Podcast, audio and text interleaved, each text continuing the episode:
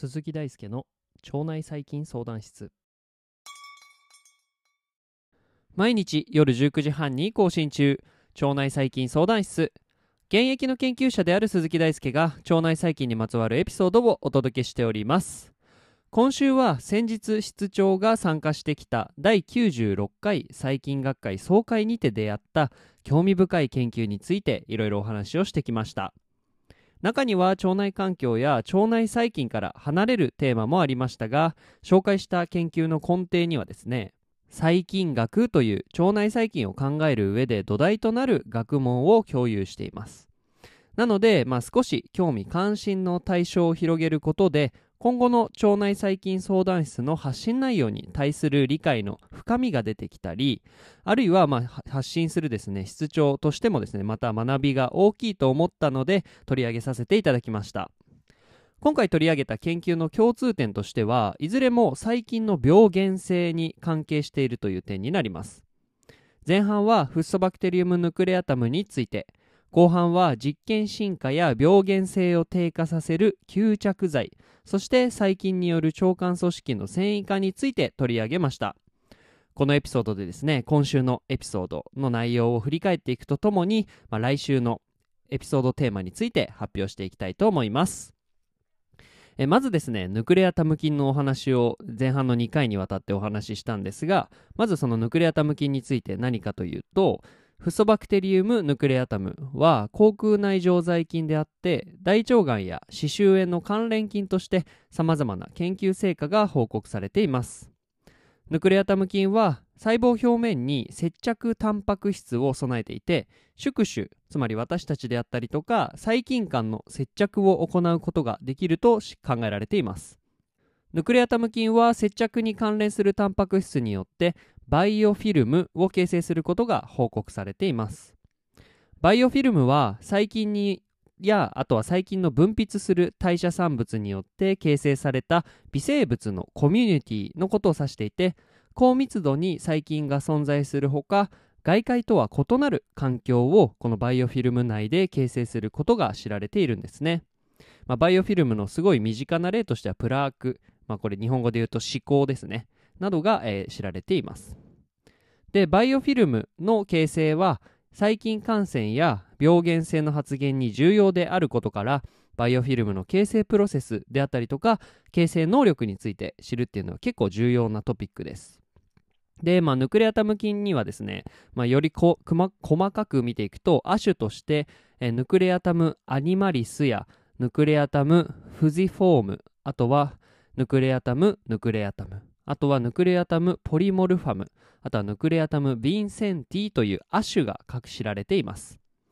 これらヌクレアタム菌亜種の間でバイオフィルムの形成能力の違いについて理解を深めるために行われた研究の内容が名前がですねフッ素バクテリウムヌクレアタムサブスピーシーズ differs in biofilm forming ability in vitro という研究となります研究の結果ヌクレアタム菌の亜種の中でもポリモルファムについてはバイオフィルムの形成能力が他の亜種と比べて低くて接着タンパク質に関連する遺伝子の相同性も低いということが解析から明らかとなりました。ここからヌクレアタム菌のどの亜種が優先なのかを考えることはですね、えヌクレアタム菌の病原性を考える上で重要となると考えられます。またヌクレアタム菌はバイオフィルムの形成以外にもより人の疾患、まあ、特に大腸がんに直接的に関係することが報告されております。2020年9月23日発表のフッ素バクテリウムヌクレアタム accelerates the progression of colitis associated colorectal cancer by promoting EMT という論文ではヌクレアタム菌が大腸がん細胞の上皮成長因子受容体。英語で言うとエピデミアル・グロース・ファクター・レセプター EGFR 経路という、まあ、経路があるんですが、まあ、これを介して活性化させることで上皮寛容転換 EMT を引き起こすことが明らかとなっています、まあ、EMT については、まあ、これあの今週のエピソードでも詳しく話しましたが大腸がん細胞間の、まあ、密着結合をですが弱まってですねがんの移動性とそれに伴う転移能が増加することが考えられていて、まあ、ヌクレアタム菌は大腸がん細胞についての EMT を促進することからヌクレアタム菌が大腸がんの進行に関与することが考えられます。まあ、このように2013年に大腸がんとヌクレアタム菌の関連性が指摘されてからヌクレアタム菌の驚くべき機能が次々と明らかとなってきました。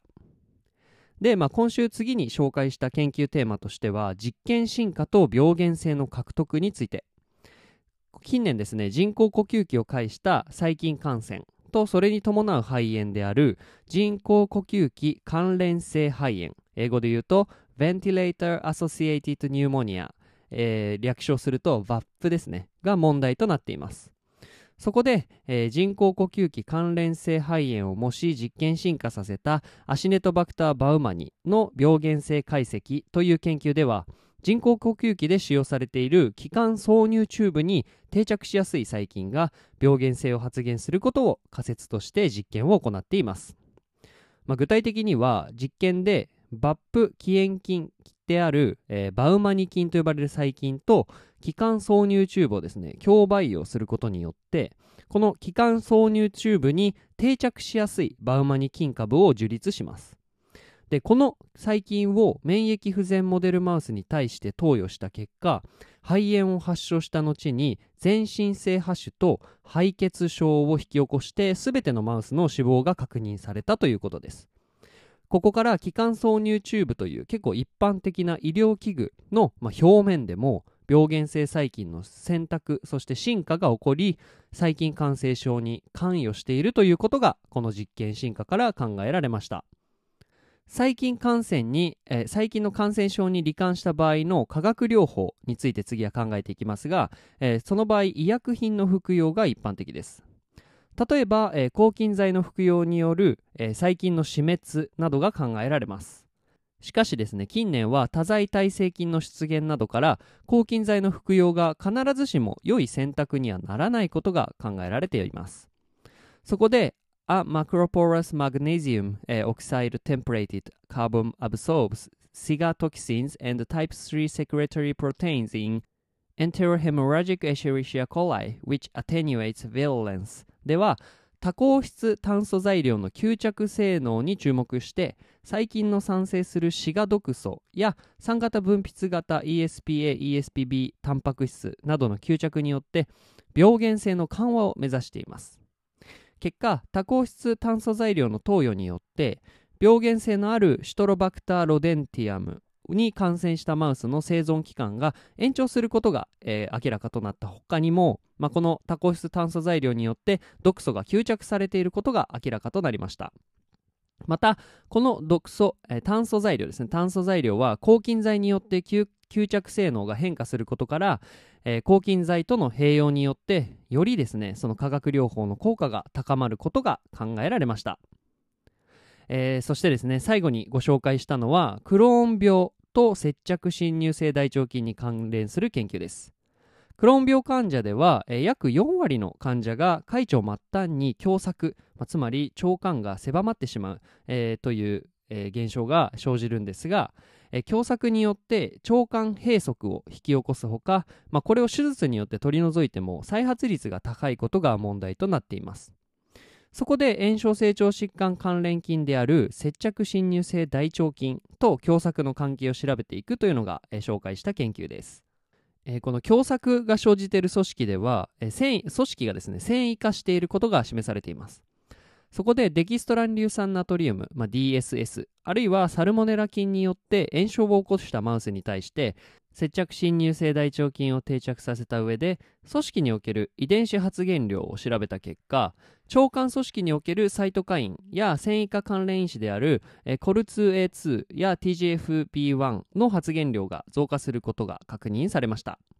また粘膜下層におけるコラーゲンの沈着も確認されたことから実験的に接着侵入性大腸菌がクローン病患者腸内の腸管組織において繊維化を引き起こすということが確認されました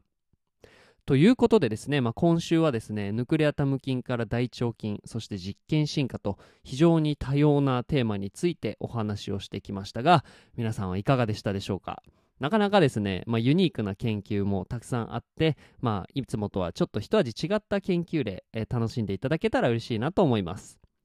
えー、今回ご紹介したフッ素バクテリウムヌクレアタムや接着侵入性大腸菌などは病原性細菌として注目されており、まあ、この腸内環境でもまあ結構検出されるような細菌でもあります。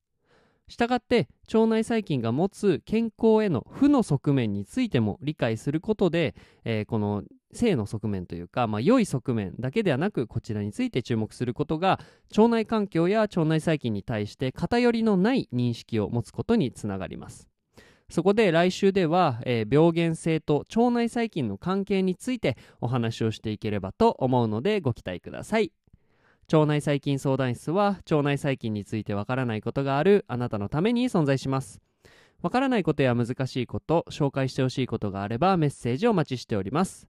論文の紹介から基礎知識の解説まで腸内細菌相談室を使い倒しちゃってください。あなたのリクエストが番組になります。ということで本日も一日お疲れ様でした。また次回お会いしましょう。